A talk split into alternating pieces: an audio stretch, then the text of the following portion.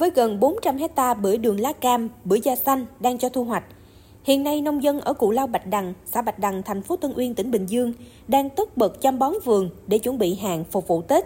Theo nông dân, điểm đặc biệt của bưởi Bạch Đằng là ngoài chuyên đẹp trưng Tết, còn phải được lâu và ăn phải ngon, an toàn cho sức khỏe.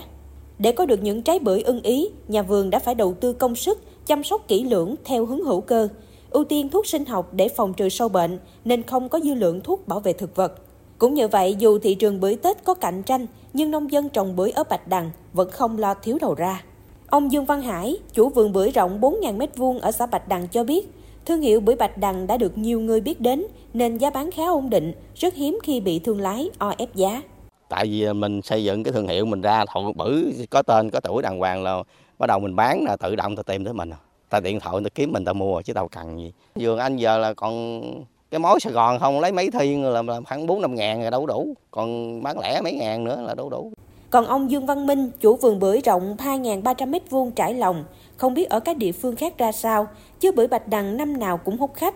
Tầm tháng 10 âm lịch, thương lái các nơi đã đến tận vườn đặt cọc để có hàng bán Tết. Nhiều khách mua, nhưng nhà vườn chủ yếu ưu tiên cho mối quen lâu năm.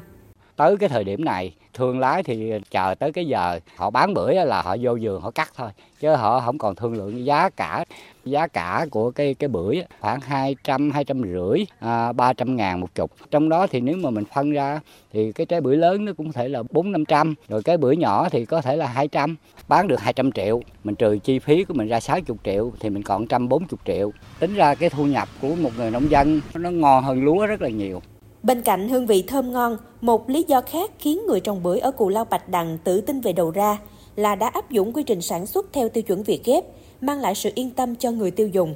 Ngoài ra, năm 2011, thương hiệu bưởi Bạch Đằng còn được Cục Sở hữu trí tuệ thuộc Bộ Khoa học Công nghệ cấp giấy chứng nhận đăng ký nhãn hiệu tập thể cho 5 loại bưởi là đường lá cam, da xanh, bưởi ổi, bưởi hồng, bưởi da láng do Hội Nông dân xã sở hữu. Cũng từ đó làm gia tăng giá trị sản phẩm, giúp thương hiệu của bưởi Bạch Đằng ngày càng bay cao, bay xa. Ông Nguyễn Thanh Minh, Chủ tịch Hội Nông dân xã Bạch Đằng cho biết, nhờ giá bưởi cao và ổn định nên thu nhập của người trồng bưởi trong xã ngày một khá lên. Có nhiều hộ thu nhập 800 triệu đến 1 tỷ đồng một hecta. Bên cạnh đó, nông dân cũng đã biết tận dụng tất cả tài nguyên của cây bưởi để làm nên mứt, rượu, tinh dầu, từ đó giúp họ có thêm thu nhập. Ông Nguyễn Thanh Minh nói thêm để ờ, ờ, vận động nông dân duy trì cái ờ, vườn bưởi đặc sản của địa phương thì hội nông dân cũng phối hợp các ngành chuyển giao khoa học kỹ thuật cho nông dân vận động nông dân thực hiện sản xuất theo hướng hữu cơ về theo hướng nông nghiệp sạch an toàn thực phẩm hỗ trợ nông dân thực hiện cái cấp mã số dùng trồng để